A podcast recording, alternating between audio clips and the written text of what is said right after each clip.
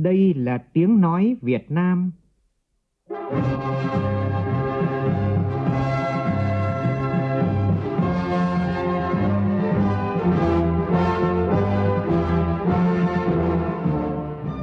Việt Nam. Là tiếng nói Việt Nam phát thanh từ Hà Nội, thủ đô nước Cộng hòa xã hội chủ nghĩa Việt Nam.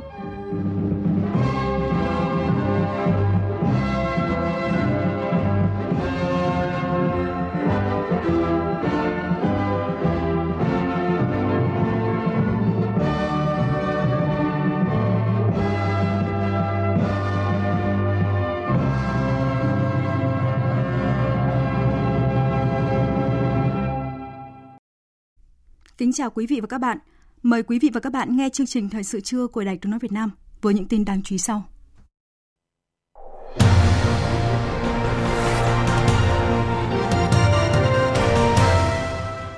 Bộ Y tế trình chính phủ đề xuất tiếp tục coi cô vít mười chín là bệnh truyền nhiễm nhóm A và chưa công bố hết dịch cô vít mười chín nhằm đảm bảo các biện pháp phòng chống dịch cô vít mười chín trong tình hình mới.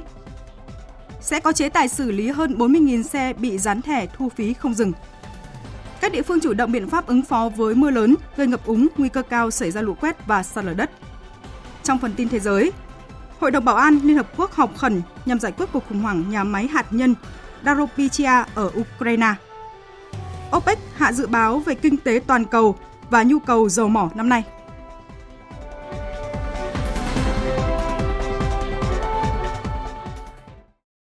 Bây giờ là tin chi tiết. Thưa quý vị và các bạn, sáng nay, Bộ Giáo dục và Đào tạo tổ chức hội nghị tổng kết năm học hai nghìn không trăm hai mươi mốt đến hai nghìn không trăm hai mươi hai, triển khai nhiệm vụ năm học hai nghìn không trăm hai mươi hai đến hai nghìn không trăm hai mươi ba.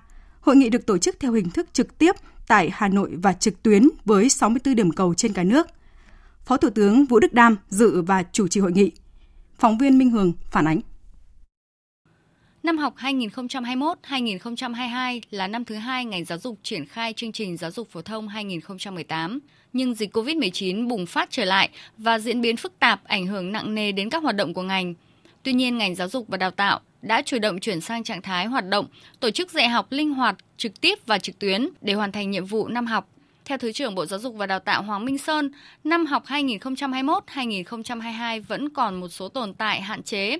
Trong đó, các quy định hướng dẫn của Bộ triển khai dạy và học trong bối cảnh dịch cô vít mười chín còn mang tính ứng phó tạm thời, chưa thực sự chủ động. Thời gian dạy học trực tuyến kéo dài trong bối cảnh các điều kiện thực hiện còn nhiều hạn chế đã ảnh hưởng đến chất lượng giáo dục, ảnh hưởng đến sức khỏe, tâm lý của học sinh. Các cơ sở giáo dục mầm non ngoài công lập chịu ảnh hưởng nặng nề của dịch. Nhiều cơ sở có nguy cơ phải đóng cửa vì không duy trì được hợp đồng của giáo viên, không có kinh phí chi trả cho giáo viên. Tỷ lệ giáo viên trên lớp bình quân chưa đáp ứng được yêu cầu theo quy định thực hiện chương trình giáo dục phổ thông hai nghìn không trăm mười tám. Một số địa phương còn bị động về nguồn tuyển dụng giáo viên. Nhân lực y tế trường học một số nơi còn thiếu và yếu, dẫn đến phải huy động cán bộ, giáo viên kiêm nhiệm công tác phòng chống dịch. Phát biểu tại hội nghị, Phó Thủ tướng Chính phủ Vũ Đức Đam khẳng định năm học hai nghìn không trăm hai mươi mốt đến hai nghìn không trăm hai mươi hai là một năm vượt khó của ngành giáo dục. Toàn ngành vẫn tiếp tục thực hiện đổi mới chương trình, sách giáo khoa, duy trì được thứ hạng qua các kỳ thi quốc tế. Thời gian tới, toàn ngành phải tập trung bù kiến thức cho học sinh sau thời gian dài học trực tuyến, giải quyết các vấn đề về tâm lý đối với học sinh hay vấn đề thiếu giáo viên ngoài công lập. Đặc biệt, toàn ngành cần bám sát nghị quyết số hai mươi chín để tiếp tục đổi mới trong tất cả các khâu, tiến hành từng bước một, tiến tới tổng kết mười năm triển khai nghị quyết.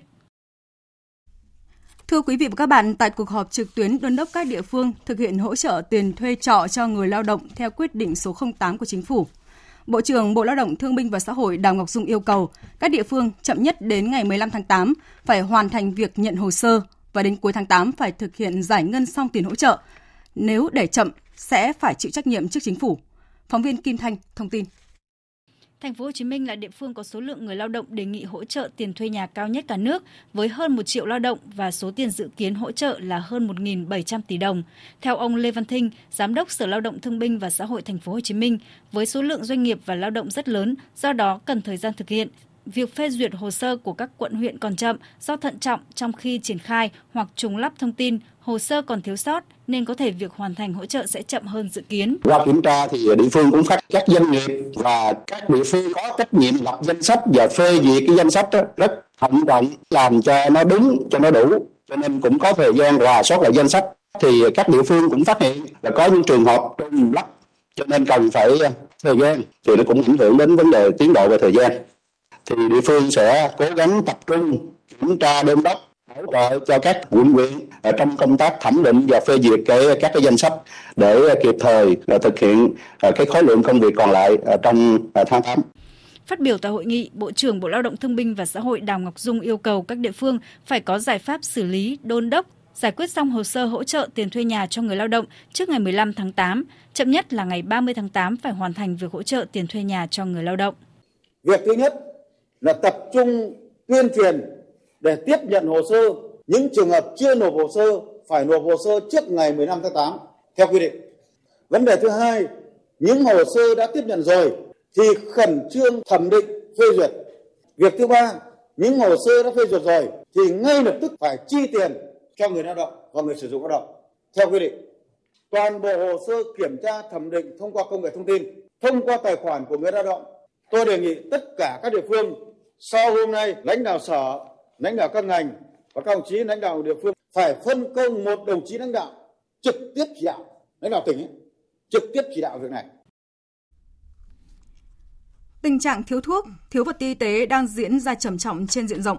Nhận định này được đề cập tại cuộc tọa đàm các giải pháp để khắc phục tình trạng thiếu thuốc, vật tư y tế do Cổng Thông tin Điện tử Chính phủ tổ chức sáng nay tại Hà Nội.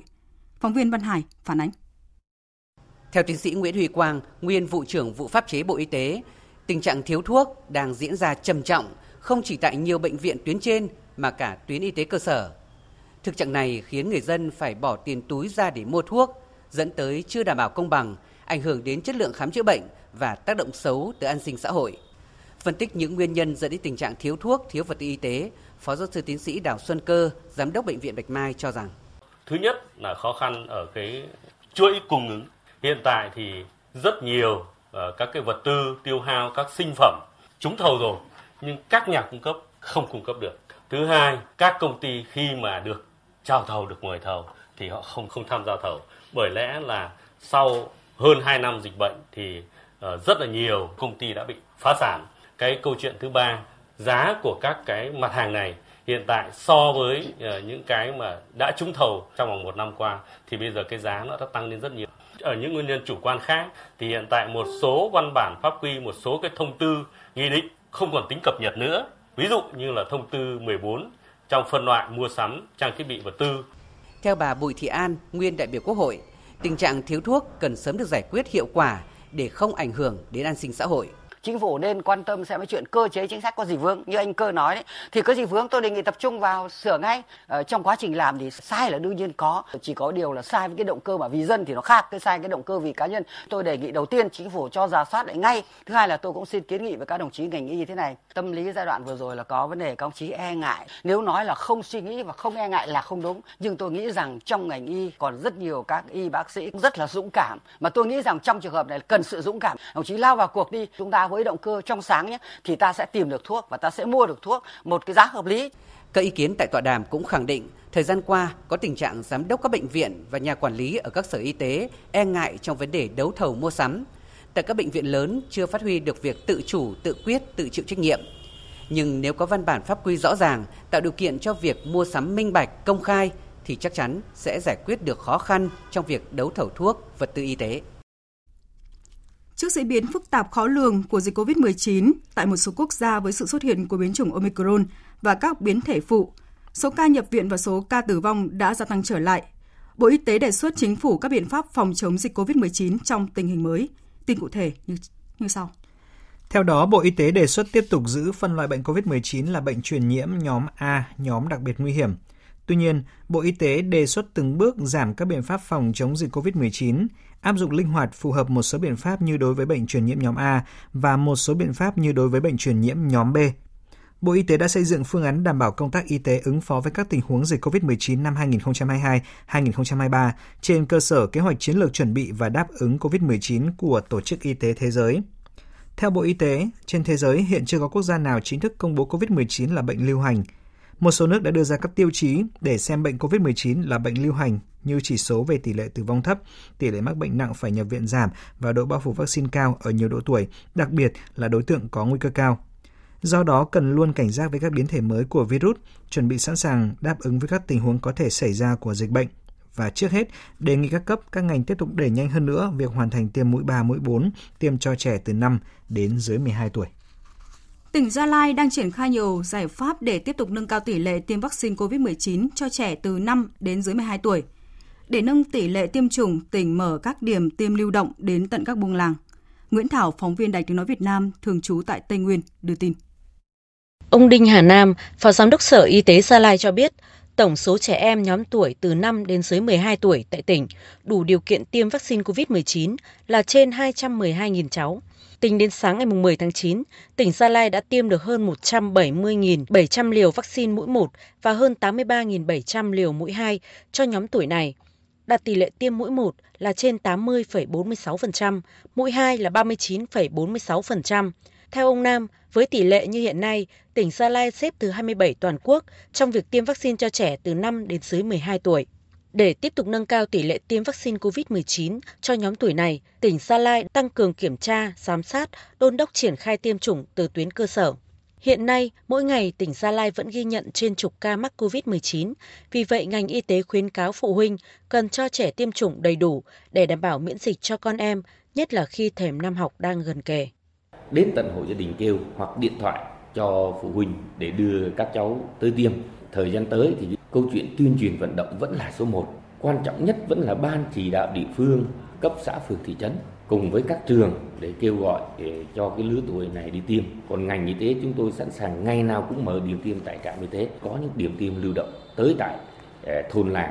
Và cái mong muốn nhất của chúng tôi là phụ huynh, học sinh cho con em mình đi tiêm để đảm bảo bảo vệ cái miễn dịch cho cá nhân và miễn dịch cho cộng đồng. Thời sự vê o vê, nhanh, tin cậy, hấp dẫn. Mời quý vị và các bạn nghe tiếp chương trình Thời sự trưa với những tin đáng chú ý khác. Mưa lũ đã làm một người chết, một người mất tích ở tỉnh Hòa Bình. Hàng trăm hecta lúa và hoa màu bị ngập úng, ngập úng cục bộ tại một số khu vực trũng thấp, ngập tràn tại các tỉnh Sơn La, Hòa Bình, Bắc Giang và Thanh Hóa. Đây là thông tin được đưa ra tại cuộc họp sáng nay của Văn phòng Thường trực Ban Chỉ đạo Quốc gia về phòng chống thiên tai tại Hà Nội. Phóng viên Minh Long phản ánh. Thông tin tại cuộc họp cho thấy các địa phương trong khu vực Tây Bắc tiếp tục có mưa trên diện rộng, khiến mực nước trên các sông, suối dâng cao và gây ra sạt lở đất đá, ách tắc giao thông tại một số nơi. Công tác khắc phục sự cố, đảm bảo giao thông cho người và phương tiện qua lại đang được các địa phương khẩn trương triển khai. Theo các đại biểu, vẫn còn tư tưởng chủ quan từ phía địa phương và người dân. Cụ thể tại tỉnh Hòa Bình, trong thời điểm diễn ra mưa lớn, nguy cơ cao về lũ quét, nhưng người dân vẫn chủ quan đi qua ngầm tràn nên bị lũ cuốn trôi. Ông Nguyễn Văn Hải, Phó Cục trưởng Cục Ứng phó và Khắc phục Hậu quả Thiên tai đề nghị. Các cái đợt mà mưa lũ nhiều năm nay, ấy, các tỉnh miền núi thường xuyên xảy ra người chết và mất tích, chủ yếu do đi lại bất cẩn đi qua các ngầm tràn. Ở góc độ thông tin truyền thông thì cái này nó mang tính cảnh báo, bất thường người ta đi lại nhiều. Hòa Bình ấy, đợt mưa lũ nào cũng có người. Thế thì xem lại cái công tác thông tin truyền thông của tỉnh Hòa Bình ấy, đến cơ sở và các khu vực nó như thế nào. Những cái chỉ đạo chung rồi nhưng mà những cái tỉnh có những cá biệt thế này chúng ta sẽ cần tập trung hơn trong rút kinh nghiệm hoặc kiểm tra cụ thể hơn về cái thông tin truyền thông. Kết luận cuộc họp, ông Nguyễn Văn Tiến, Phó Chánh Văn phòng Ban Chỉ đạo Quốc gia về phòng chống thiên tai nêu rõ, diễn biến mưa lũ còn phức tạp, các địa phương không chủ quan, rút kinh nghiệm để giảm thiểu thiệt hại về người sau thiên tai. Các địa phương cần tăng cường tuyên truyền đến người dân không đi qua các ngầm tràn thời điểm mưa lũ, tăng cường rà soát các điểm nguy cơ cao về sạt lở đất, lũ quét để phát hiện kịp thời, có phương án sơ tán dân đến nơi an toàn. Về diễn biến thiên tai và thời tiết, chúng ta không chủ quan, tiếp tục theo dõi tình hình diễn biến của thời tiết, kiểm tra hệ thống thoát nước, tổ chức tiêu úng, sản xuất nông nghiệp ở khu vực trũng thấp, khu vực đô thị và khu công nghiệp, rà soát phương án sơ tán dân ở các khu vực có nguy cơ cao về ngập sâu, lũ quét, sạt lở đất. Trong các ngày qua, đất và các đồi núi đã ngấm cơ bản đầy nước. Bây giờ mưa thêm, cái tình nguy cơ thiên tai xảy ra hết sức là nguy hiểm. Mưa đang ở trong lưu vực Hồ Hòa Bình mà chú ý theo dõi chặt chẽ, không lại xảy ra cái tình hình mưa cục bộ như năm hai không một bảy là tháng mười cũng mưa trong lưu vực Hồ Hòa Bình và chúng ta đã phải tiến hành tám cửa xả đáy. Ủy ban Nhân dân thành phố Lào Cai, tỉnh Lào Cai hôm nay cho biết là các lực lượng chức năng trên địa bàn đang tích cực triển khai công tác tìm kiếm một cháu bé bị mất tích do lũ cuốn trôi tại xã Cam Đường. Và đến mười giờ ba mươi phút, lực lượng chức năng vẫn chưa tìm thấy nạn nhân. Và do ảnh hưởng của hoàn lưu bão số hai trên địa bàn thành phố Lào Cai xảy ra mưa lớn trên diện rộng từ đêm qua, Trước tình trạng mưa lũ có khả năng diễn biến phức tạp và khó lường, chính quyền khuyến cáo người dân các địa phương, nhất là khu vực miền núi, tăng cường cao nhất cho công tác phòng chống thiên tai, khẩn trương rà soát các khu vực sung yếu, vị trí có nguy cơ cao xảy ra lũ ống, lũ quét, sạt lở đất và ngập úng, chỉ đạo khu hầm mỏ, hồ chứa thủy điện, thủy điện, thủy lợi, hồ xả thải theo dõi tình hình mưa, mực nước trong hồ để điều tiết khi cần thiết, đảm bảo an toàn cho mọi tình huống. Còn tại tỉnh Sơn La, theo thống kê ban đầu, thì mưa lớn đã làm ngập ba mươi chín ngôi nhà của người dân ở tiểu khu ba thị trấn Mộc Châu, huyện Mộc Châu và ở xã Trường Đông, huyện Yên Châu. Một nhà dân ở xã Nà Mường, huyện Mộc Châu đã bị sạt lở vào sáng nay. Tuyến đường giao thông liên xã Mường Sang, Triềng Khừa, Tân Lập, Tân Hợp, Nà Mường, Quy Hướng xuất hiện các điểm sạt lở mái ta luy dương, đất đá rơi xuống mặt đường. Sạt lở sụt lún tuyến đường lên trụ sở làm việc Ủy ban nhân dân xã Quy Hướng, huyện Mộc Châu. Mưa lớn làm nhiều diện tích sản xuất nông nghiệp của người dân ven theo suối trên địa bàn thị trấn Nông Trường Mộc Châu, thị trấn Mộc Châu và các xã Đông Sang, Mường Sang, Triềng Khừa, Triềng Hắc, Lóng Sập, huyện Mộc Châu cũng bị ngập úng, đến nay vẫn chưa thống kê được đầy đủ thiệt hại. Ban Chỉ huy Phòng chống thiên tai và tìm kiếm cứu nạn các địa phương đang tích cực chỉ đạo các lực lượng tại chỗ thống kê thiệt hại, kịp thời giúp đỡ người dân dọn dẹp, sửa chữa lại nhà ở, đồng thời cử người canh gác, cảnh báo nguy hiểm cho người dân khi di chuyển qua các khu vực bị ngập úng, tiếp tục nắm bắt cập nhật diễn biến của thời tiết, chủ động ứng phó, khắc phục hậu quả do mưa lũ gây ra. Trận mưa lớn kéo dài với lượng mưa từ một trăm đến một trăm năm mươi mi li mét diễn ra từ bốn giờ sáng nay đã làm nhiều tuyến đường tại thành phố Nam Định, tỉnh Nam Định thành sông. Tại Hà Nội thì cơn mưa lớn kéo dài từ đêm qua đến sáng nay đã khiến nhiều tuyến thành phố Hà Nội ngập sâu trong biển nước. Hàng loạt phương tiện trong tình trạng chết máy, ùn tắc kéo dài. Người dân ra đường phải đánh vật với giao thông ùn ứ. Phản ánh của phóng viên Việt Cường. Các tuyến đường nội đô như Nguyễn Trãi, Nguyễn Xiển, Phạm Hùng, Ngã tư Sở xảy ra ùn ứ, có chiều hướng tắc cứng vào thời điểm đi làm của người dân. Các tuyến đường, cửa ngõ dẫn vào trung tâm như Cầu Diễn, Hồ Tùng Mậu, Xuân Thủy, Phạm Văn Đồng đều ùn tắc. Ở làn đường vào trung tâm, dòng ô tô xe máy ken cứng, trong khi làn ra thông thoáng. Nhiều người vì thế chấp nhận đi ngược chiều để kịp giờ làm. Sáng nay em đi làm từ bảy giờ mười lăm, nhưng mà đến tận bây giờ em vẫn chưa đến được cơ quan anh ạ. Do mưa ngập, xe chết máy anh ạ, nước ngập nhiều anh ạ.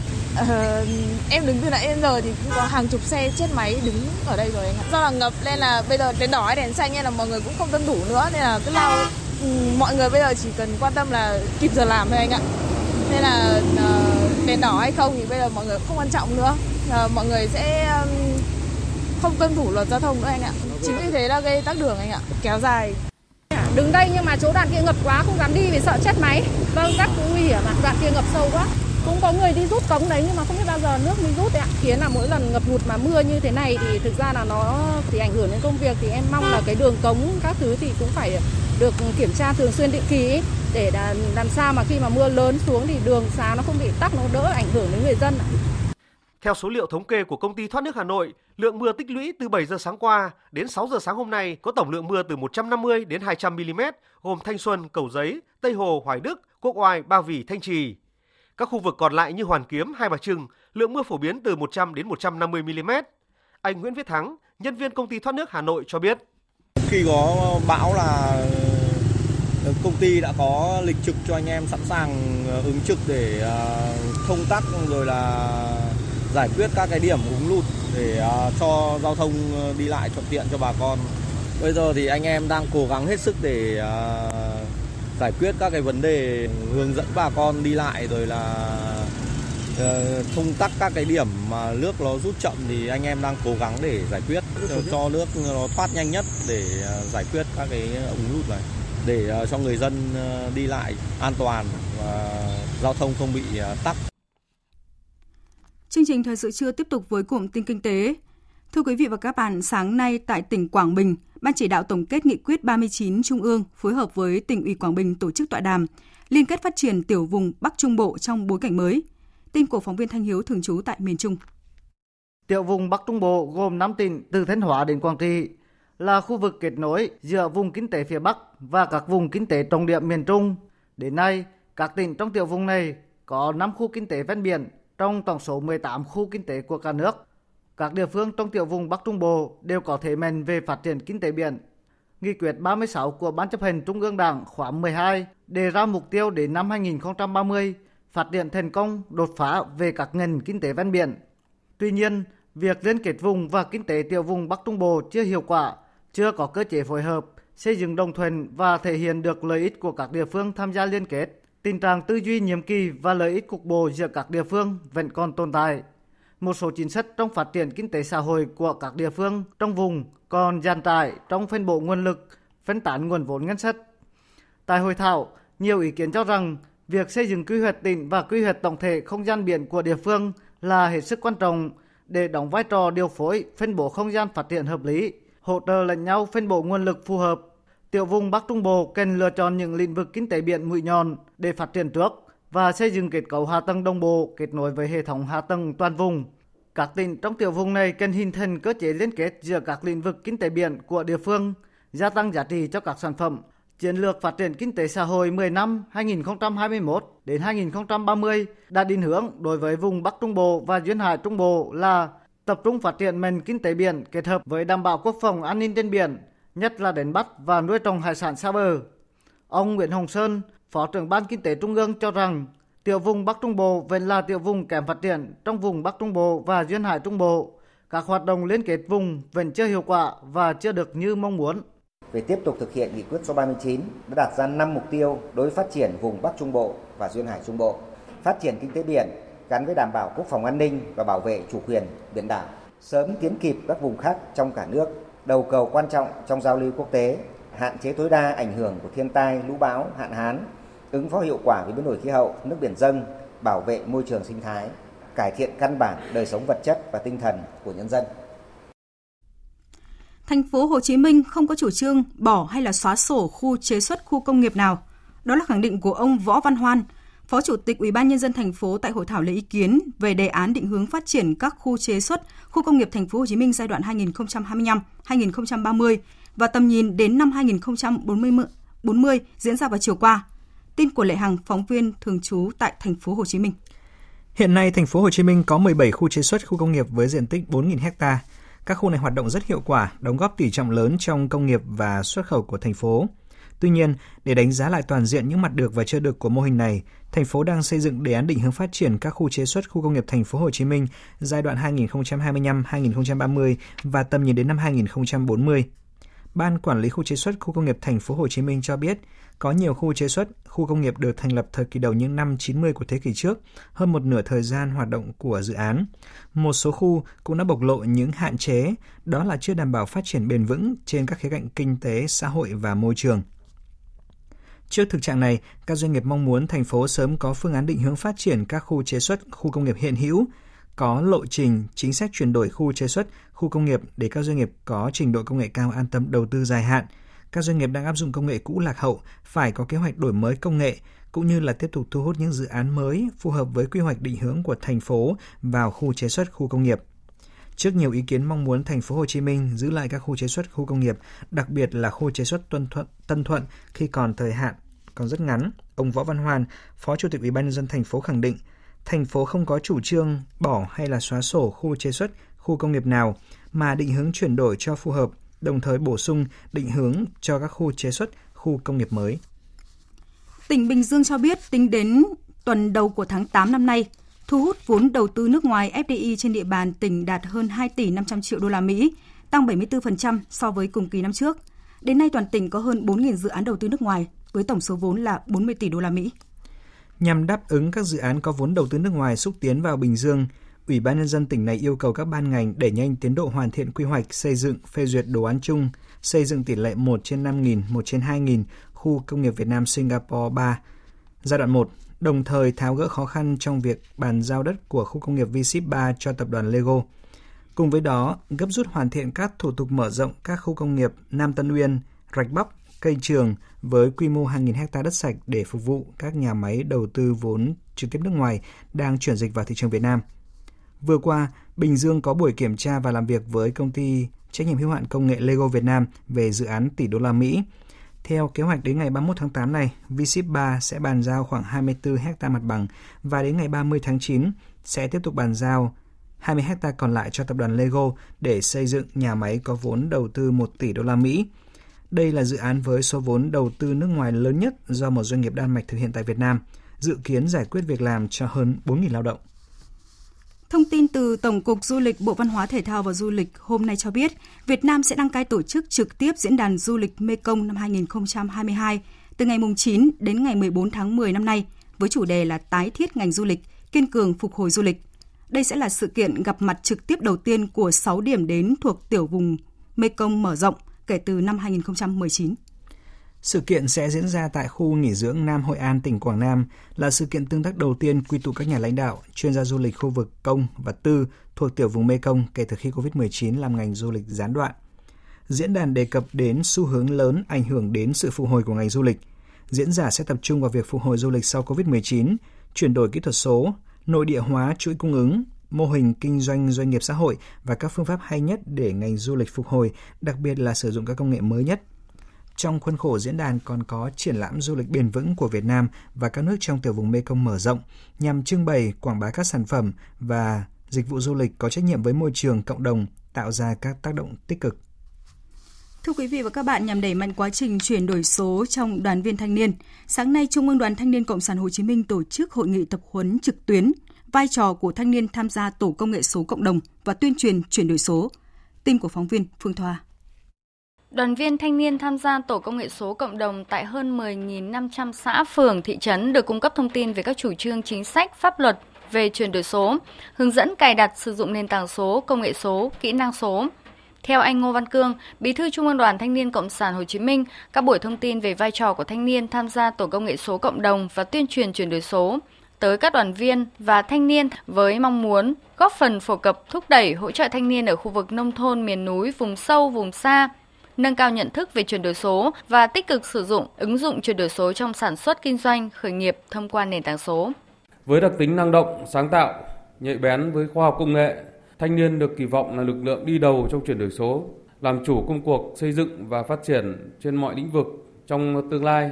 Với sự tham gia hướng dẫn chia sẻ của các chuyên gia công nghệ số tại Việt Nam, tôi hy vọng rằng cán bộ đoàn viên thanh niên tham gia trực tuyến sẽ được cung cấp thông tin về các chủ trương, chính sách, pháp luật của chuyển đổi số, xác định những nhiệm vụ cần thiết khi trở thành lực lượng nòng cốt trong các tổ công nghệ số tại các địa phương. Hôm nay, các đoàn viên thanh niên của hơn một nghìn chín trăm đơn vị cấp, huyện, xã thuộc địa bàn tám tỉnh thành đoàn, cụm đồng bằng sông Hồng tham gia cập nhật thông tin trực tuyến về vai trò của thanh niên tham gia tổ công nghệ số cộng đồng và tuyên truyền chuyển đổi số. Tổng cục Đường bộ Việt Nam, Bộ Giao thông Vận tải đã yêu cầu hai nhà cung cấp dịch vụ là vê ét tê xê và vê tê xê báo cáo số liệu cụ thể trước ngày mười lăm tháng tám này, trên cơ sở đó sẽ báo cáo cho Bộ Giao thông Vận tải biện pháp để xử lý. Theo tính toán của Viettel, với gần bốn mươi nghìn xe đã dùng dịch vụ e tê xê qua thẻ e-Pass bị dán trồng thẻ gây thiệt hại hơn sáu tỷ đồng, tính theo giá trị mỗi thẻ là một trăm hai mươi nghìn đồng và chi phí nhân công dán mỗi thẻ là năm mươi nghìn đồng.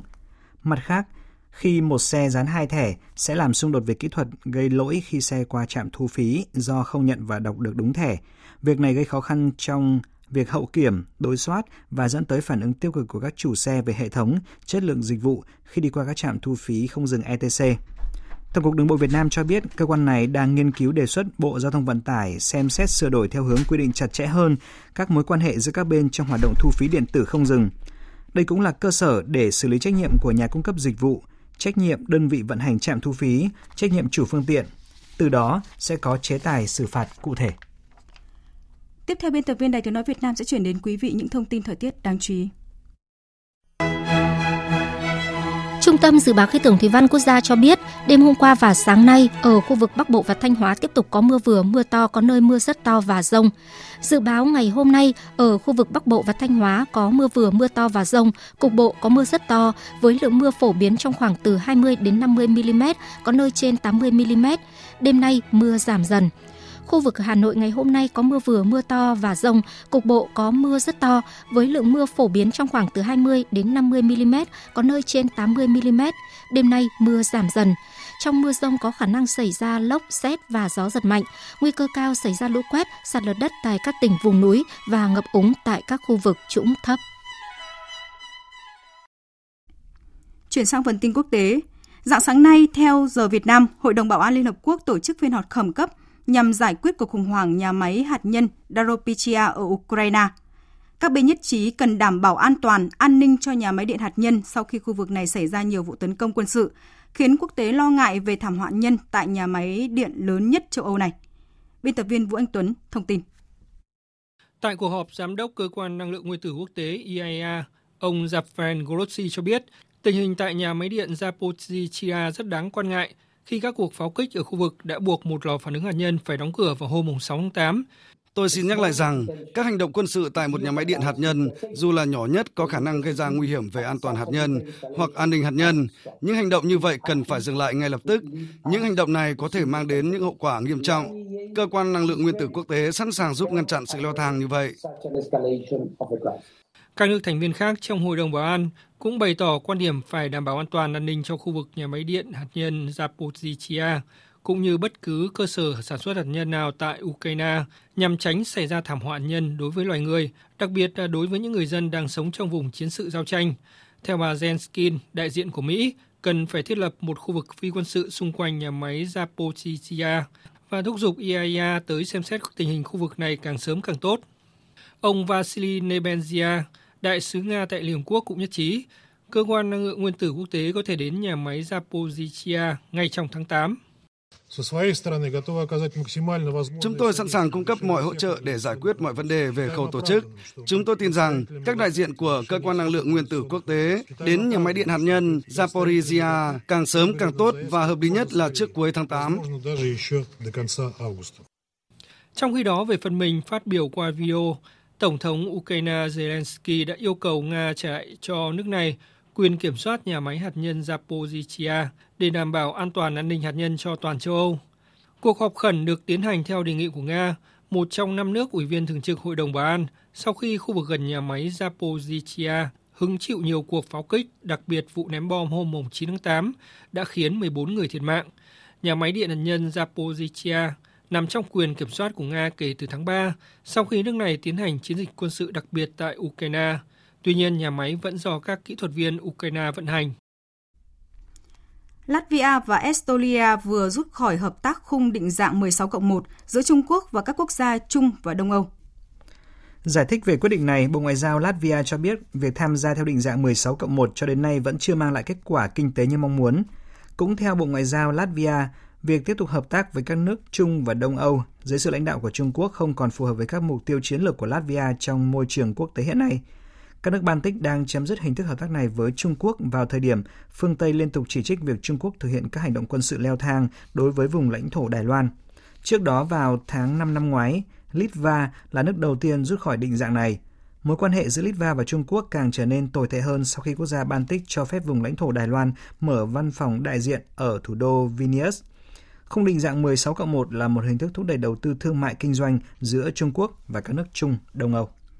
Bộ Ngoại giao Philippines cho biết nước này đã chuẩn bị sẵn sàng các kế hoạch dự phòng trong trường hợp căng thẳng Mỹ-Trung leo thang sau chuyến thăm của Chủ tịch Hạ viện Mỹ Nancy Pelosi đến thăm vùng lãnh thổ Đài Loan.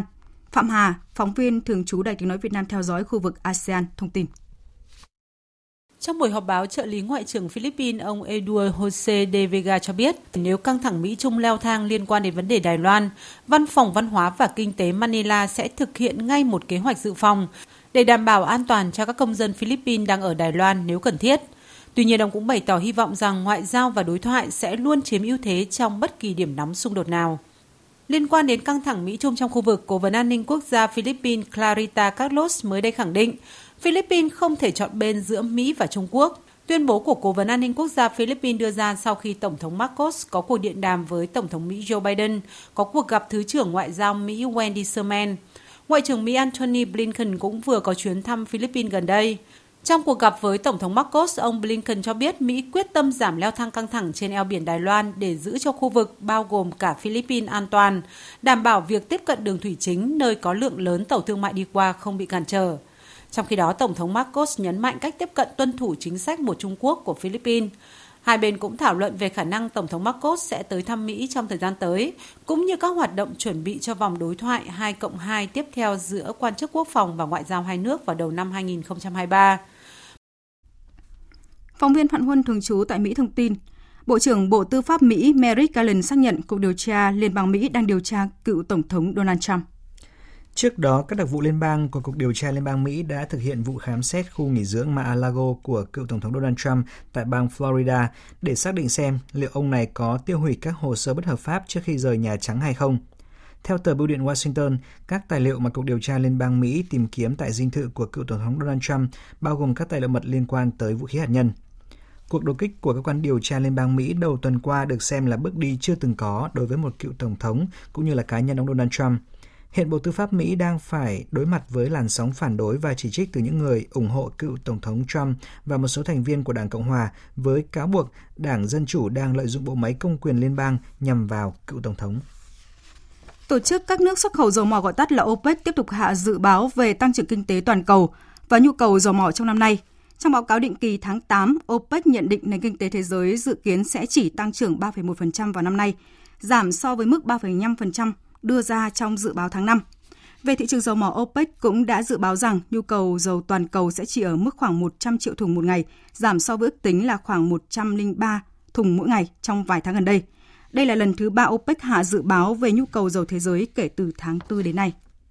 Thưa quý vị và các bạn, tại Pháp, nắng nóng và khô hạn kéo dài khiến các vụ cháy rừng tiếp tục lan rộng tại nhiều tỉnh, thành phố, thiêu rụi tổng cộng là hơn mười nghìn hecta rừng kể từ đầu tuần. Ủy ban châu Âu đã phải kích hoạt cơ chế tương trợ, điều động thêm lực lượng và phương tiện để hỗ trợ Pháp sớm dập tắt các đám cháy. Mạnh Hà, phóng viên cơ quan thường trú Đài Tiếng Nói Việt Nam tại Pháp, đưa tin.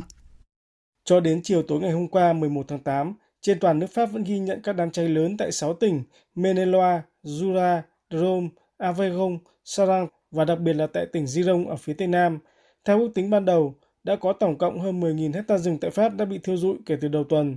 Riêng tại tỉnh Giron, ngọn lửa đã lấy đi bảy nghìn bốn trăm hecta rừng, nâng tổng số diện tích rừng bị mất đi bao gồm cả vụ cháy cách đây khoảng một tháng là hơn ba mươi nghìn hecta. Lực lượng cứu hộ đã phải thiết lập vùng bán kính lên tới bốn mươi ki lô mét để ngăn ngọn lửa lan sang các khu vực xung quanh. Hơn mười nghìn cư dân sống trong khu vực đã phải đi di tản lần thứ hai trong vòng khoảng một tháng qua. Bộ trưởng Nội vụ Pháp ông Gerard Darmanin cho biết hơn mười nghìn lính cứu hỏa, lực lượng an ninh dân sự và tình nguyện viên đã được huy động để tham gia chữa cháy. Ủy ban châu Âu hôm qua đã kích hoạt chương trình tương trợ châu Âu, đưa người và phương tiện hỗ trợ đến Pháp. Các nước Đức, Áo, Ba Lan, Thụy Điển và Rumani đã điều động tổng cộng khoảng ba trăm sáu mươi mốt lính cứu hỏa cùng một trăm lẻ một phương tiện chữa cháy, trong khi Hy Lạp và Italia gửi sang Pháp các máy bay ném bom nước. Phát biểu tại hiện trường, Thủ tướng Pháp bà Elizabeth Borg cam kết sẽ sớm thúc đẩy kế hoạch chống biến đổi khí hậu. Hơn bao giờ hết, chúng ta cần phải tiếp tục chống vấn đề biến đổi khí hậu, cũng như thúc đẩy chương trình quy hoạch sinh thái để thích ứng với nó. Chương trình quốc gia mới về thích ứng với sự biến đổi khí hậu sẽ được đưa ra thảo luận ngay sau khi kỳ nghỉ hè kết thúc, đặc biệt là trong vấn đề tăng cường phương tiện an ninh dân sự, tái trồng rừng hay chống biến đổi khí hậu. Năm hai không hai hai cũng là năm có số ngày nắng nóng kỷ lục tại Pháp, tính đến ngày hôm qua là ba mươi tư ngày. Hiện mười chín tỉnh thành tại Pháp tiếp tục được đặt trong tình trạng da cam về cảnh báo nắng nóng. Nhiều địa phương đã ra thông báo cấm các hoạt động bắn pháo hoa hay thả đèn lồng cho đến hết tháng tám để đề phòng hỏa hoạn.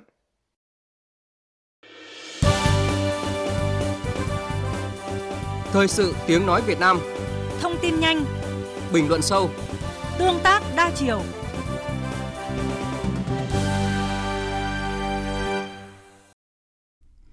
Thưa quý vị và các bạn, liên tiếp những ngày gần đây, Hà Nội xảy ra nhiều vụ cháy lớn, thiệt hại cả về người và tài sản. Theo thống kê của Phòng Cảnh sát, Phòng cháy chữa cháy và Cứu nạn Cứu hộ Công an thành phố Hà Nội, sáu tháng đầu năm nay, trên địa bàn thành phố đã xảy ra hơn hai trăm vụ cháy, thiệt hại tài sản hàng chục tỷ đồng, thiệt hại lớn hơn là tính mạng và con người. Nguyên nhân thì nhiều, nhưng để xảy ra nhiều vụ cháy như vậy cho thấy công tác phòng cháy chữa cháy còn rất yếu kém. Bài viết của phóng viên Kim Thanh, mời quý vị và các bạn cùng nghe ngay sau đây. Ở chỗ tôi là cái khu dân cư rất là đông đúc, nhưng mà từ trước đến nay chưa bao giờ thấy có những buổi tập huấn hướng dẫn cái gì. Trong gia đình nhà tôi là chưa bao giờ nghĩ đến là mua bình cháy chữa cháy này. Cả cái khu chỗ tôi chắc chắn là vài trăm hộ dân chắc sẽ tìm ra để một hai nhà để mà mua bình cháy chữa cháy này. Chúng tôi chủ quan là cái điều mà bọn tôi là cũng cần phải xem xét là cái ý thức. Đây là chia sẻ của chị Nguyễn Thúy Ngân ở quận Hoàng Mai, Hà Nội và cũng là thực tế của nhiều hộ dân ở hầu hết các quận huyện của Hà Nội. Trừ các khu chung cư, việc trang bị thiết bị phòng cháy chữa cháy là điều kiện bắt buộc, thì tại các khu dân cư, nhà ở riêng lẻ, việc trang bị kiến thức và thiết bị phòng cháy chữa cháy là điều xa xỉ. Theo khảo sát của các khu phố, người dân thường chưa nắm được kiến thức cơ bản về phòng cháy và chữa cháy. Đặt tình huống khi có cháy xảy ra, thường hoảng hốt, lúng túng, mất kiểm soát và không biết xử lý tình huống một cách an toàn. Rất nhiều người còn chủ quan, thờ ơ với sự an toàn tính mạng của chính mình và cộng đồng như hút thuốc trong hầm để xe, đốt vàng mã tại khu chung cư, để quên bếp nấu không tắt, để vật liệu che chắn cản trở lối cầu thang thoát hiểm. Thậm chí khi được tập huấn phòng cháy chữa cháy, người dân cũng tham gia thờ ơ, chiếu lệ.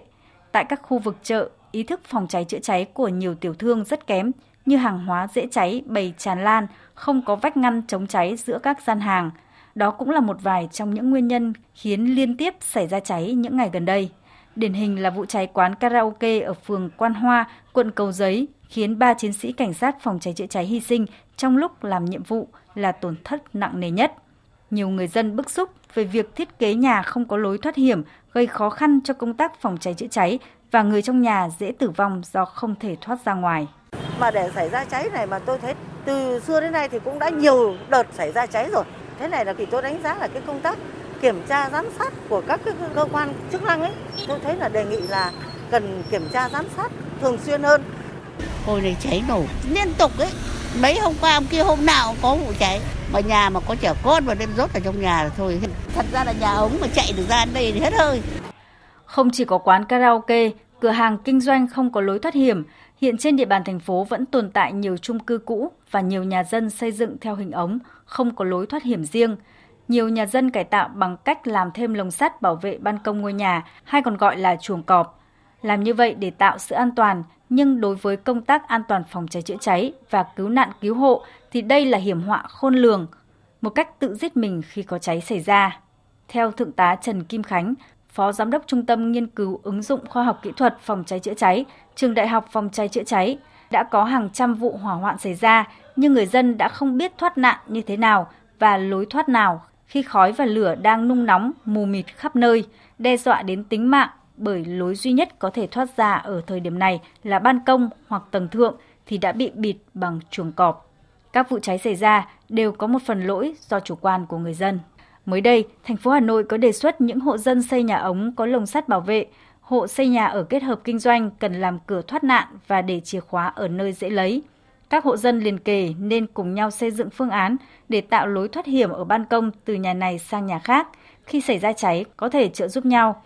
Thượng tá Trần Kim Khánh cho rằng, cá nhân tôi thì rất uh, ủng hộ cái chủ trương và cái sáng kiến cũng như là phong trào hay là mô hình này.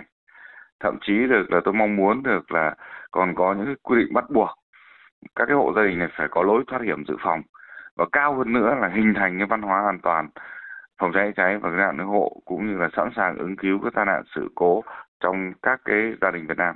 Nhiều người dân cũng đồng tình ủng hộ chủ trương này và đã có nhiều gia đình thực hiện làm thêm cửa thoát hiểm để tránh hiểm họa giặc lửa nếu không may có cháy xảy ra. Tôi nghĩ là nếu một cửa thoát hiểm ấy thì sẽ không có lối nào thoát được, mà khi nhất là cái cửa ra vào mà nó đã bị khói, bị cháy nổ rồi ấy, thì không có lối thoát ra. Trong khi đó nếu mình có cái cửa thoát hiểm thì mình sẽ đi được phía đằng sau được, tránh được cái khói mới lại lửa.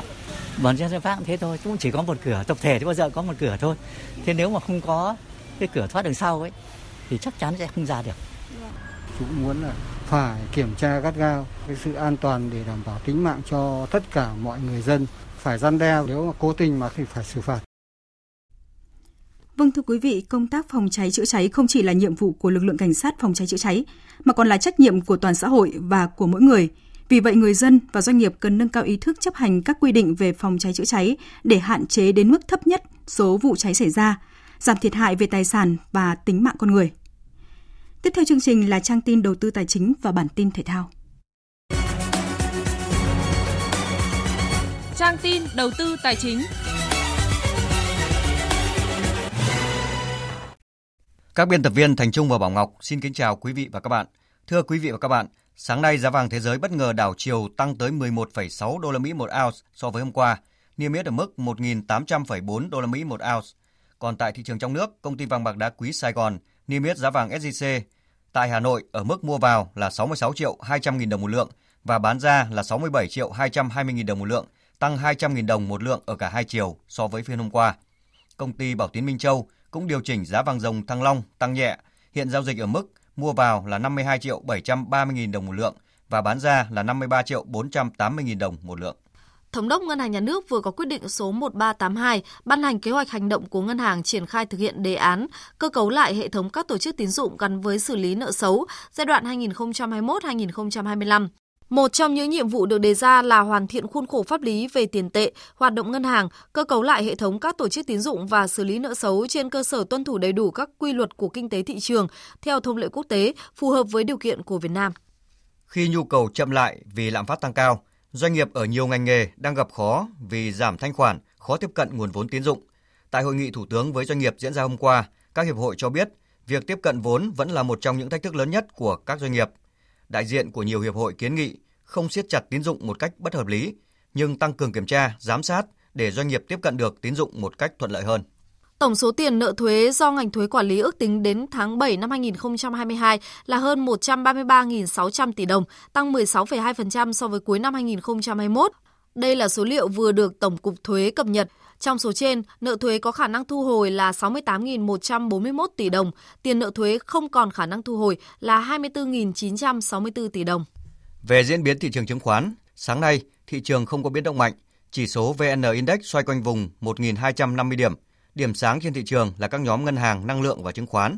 Các mã lớn như bê i đê, giê a ét, hát pê giê giao dịch tích cực giúp cho vê en Index giữ được sắc xanh. Trong rổ vê en ba mươi có mười hai mã tăng, một mã giảm và bảy mã đi ngang. Kết thúc phiên giao dịch, vê en Index tăng ba phẩy bốn mươi ba điểm lên một nghìn hai trăm năm mươi lăm phẩy năm mươi điểm. hát en ích Index tăng không phẩy tám mươi tám điểm lên ba trăm lẻ một phẩy không sáu điểm. Đầu tư tài chính biến cơ hội thành hiện thực. Đầu tư tài chính biến cơ hội thành hiện thực.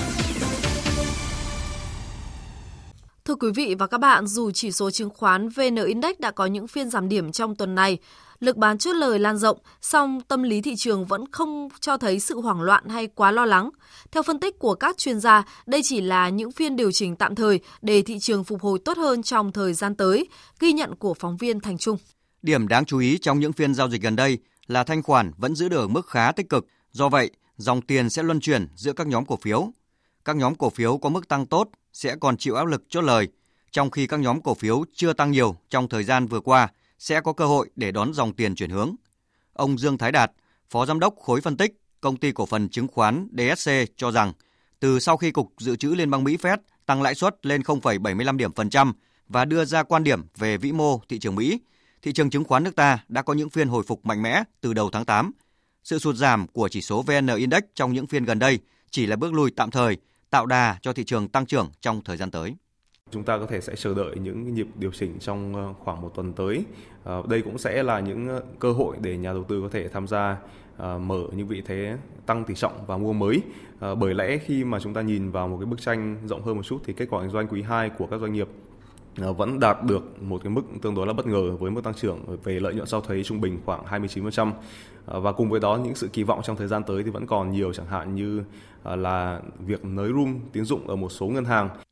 Phó giáo sư tiến sĩ Đinh Trọng Thịnh, giảng viên Học viện Tài chính cho rằng thị trường chứng khoán là thước đo sức khỏe của nền kinh tế. Trong khoảng hai năm qua, sự tăng trưởng của thị trường mạnh hơn sự phục hồi của nền kinh tế. Vì vậy, diễn biến thị trường trong những tháng gần đây đang cho thấy sự phát triển ổn định. Số lượng tài khoản mở mới của các nhà đầu tư cá nhân cũng giảm dần, là yếu tố giúp thị trường phát triển bền vững hơn. Nhà đầu tư, nhất là những nhà đầu tư mới tham gia thị trường, cần đánh giá lại cán cân cung cầu, tạm thời vẫn nên hạn chế mở mua trên diện rộng và cần hành động theo hướng nhận định được rủi ro có thể xảy ra. Khi mà các cái nhà đầu tư mở tài khoản lần đầu hay là nhà đầu tư ép không như chúng ta vẫn gọi, nó tăng lên đột biến trong hai cái năm vừa qua. Và rõ ràng đây là những cái người mà chưa có kiến thức đầy đủ về thị trường chứng khoán và họ dễ dàng chạy theo cái trào lưu chung và rõ ràng có thể tạo ra những cái làn sóng, thậm chí tạo ra những cú sốc cho thị trường chứng khoán trong cái điều kiện mà có cái biến động, và đây cũng là một cái điều đáng lo ngại.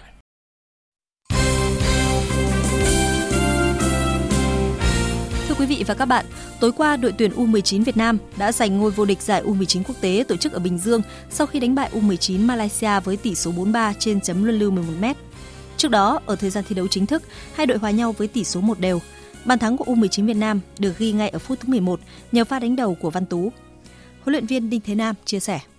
Mình bất kể một cái giải lớn hay nhỏ thì sau một cái chức vô địch cũng là cái niềm vui cho toàn đội, bản thân tôi tôi cũng xin chúc mừng các cháu. Sau giải đấu này, đoàn quân của huấn luyện viên Đinh Thế Nam sẽ tập huấn tại Nhật Bản từ ngày mười ba đến ngày hai mươi sáu tháng tám, nhằm chuẩn bị cho vòng loại giải U hai mươi châu Á hai không hai ba diễn ra ở Indonesia vào tháng chín năm hai không hai hai. Còn vào lúc hai mươi giờ tối nay, U mười sáu Việt Nam tái đấu với U mười sáu Indonesia trong trận chung kết giải U mười sáu Đông Nam Á hai không hai hai. Trước đó tại vòng bảng, U mười sáu Việt Nam dù có bàn dẫn trước nhưng thua ngược đội chủ nhà một hai. Trận thua này khiến thầy trò huấn luyện viên Nguyễn Quốc Tuấn suýt phải sớm dừng cuộc chơi. Gặp lại U mười sáu Indonesia tại chung kết, U mười sáu Việt Nam hiểu mình phải làm gì để tránh vết xe đổ. Phát biểu trước trận đấu, huấn luyện viên Nguyễn Quốc Tuấn cho biết: Tôi xin chúc mừng hai đội bóng Việt Nam và Indonesia vào đến trận chung kết. À, tôi nghĩ trận đấu đến ngày mai là một trận đấu đầy căng thẳng và cân đối. Tôi nghĩ đây là một trận đấu hay và đội tuyển chúng tôi cũng đã sẵn sàng để chuẩn bị cho trận đấu này. Về phần mình, huấn luyện viên Bima Sakti của U mười sáu Indonesia cũng tỏ ra khá tự tin trước trận chung kết. U mười sáu Việt Nam rất thiện chiến và có tinh thần chiến đấu cao. Chúng tôi đã đánh bại họ ở vòng bảng, nhưng đó không còn là tiêu chuẩn để đánh giá. Chúng tôi phải tập trung trở lại, tập luyện chăm chỉ và phải thiện chiến nhiều hơn. U mười sáu Việt Nam có nhiều kinh nghiệm, họ có một tháng tập luyện ở Đức và được đấu tập với những đội bóng trẻ thuộc các câu lạc bộ Bundesliga. Tuy nhiên, tôi rất lạc quan và tin rằng U mười sáu Indonesia có thể giành chiến thắng. Trước trận chung kết với U mười sáu Indonesia, U mười sáu Việt Nam nhận tin vui khi thủ môn Đình Hải bình phục chấn thương và sẵn sàng tranh chức vô địch. Vòng mười hai V-League hai không hai hai sẽ khởi tranh vào chiều nay với hai cặp đấu. Thanh Hóa tiếp đón Hà Tĩnh lúc mười tám giờ, Bình Định làm khách của câu lạc bộ Thành phố Hồ Chí Minh vào lúc mười chín giờ mười lăm phút. Trong đó trận đấu giữa câu lạc bộ Thành phố Hồ Chí Minh và Bình Định trên sân Thống Nhất sẽ thu hút sự chú ý đặc biệt vì sự có mặt của Lee Nguyễn, ngôi sao Việt kiều vừa trở về từ Mỹ để tái hợp với câu lạc bộ Thành phố Hồ Chí Minh, dù đã tuyên bố giải nghệ và chuyển sang làm công tác huấn luyện một thời gian. Chia sẻ trong buổi tập gần nhất, Lee Nguyễn cho biết: Rõ ràng tôi muốn trở lại để giúp đội bóng. Những người đứng đầu câu lạc bộ Thành phố Hồ Chí Minh đã liên lạc với tôi, thuyết phục tôi quay lại để thi đấu, giúp đội quay trở lại top đầu V-League. Đó là lý do tôi có mặt ở đây. Tôi sẽ cố gắng hết sức để giúp đỡ đội. Thật tốt khi tôi thấy nhiều cầu thủ quen mặt từng thi đấu với tôi ở mùa bóng trước. Vì vậy, tôi hy vọng bản thân sẽ không mất nhiều thời gian để thích nghi, lấy lại cảm giác thi đấu. Trước vòng mười hai, câu lạc bộ Thành phố Hồ Chí Minh đang đứng áp chót với chín điểm và chỉ hơn vị trí cuối bảng của Sài Gòn ép xê hai điểm. Sự trở lại của cầu thủ Việt kiều được kỳ vọng sẽ giúp câu lạc bộ Thành phố Hồ Chí Minh cải thiện thứ hạng ở giai đoạn còn lại của mùa giải. Trong khi câu lạc bộ Thành phố Hồ Chí Minh có sự trở lại của Lee Nguyễn thì câu lạc bộ Sông Lam Nghệ An vừa ký hợp đồng với tiền vệ người Tây Ban Nha Mario Arkes. Tiền vệ này trưởng thành từ lò đào tạo của Villarreal và có một lần ra sân ở La Liga.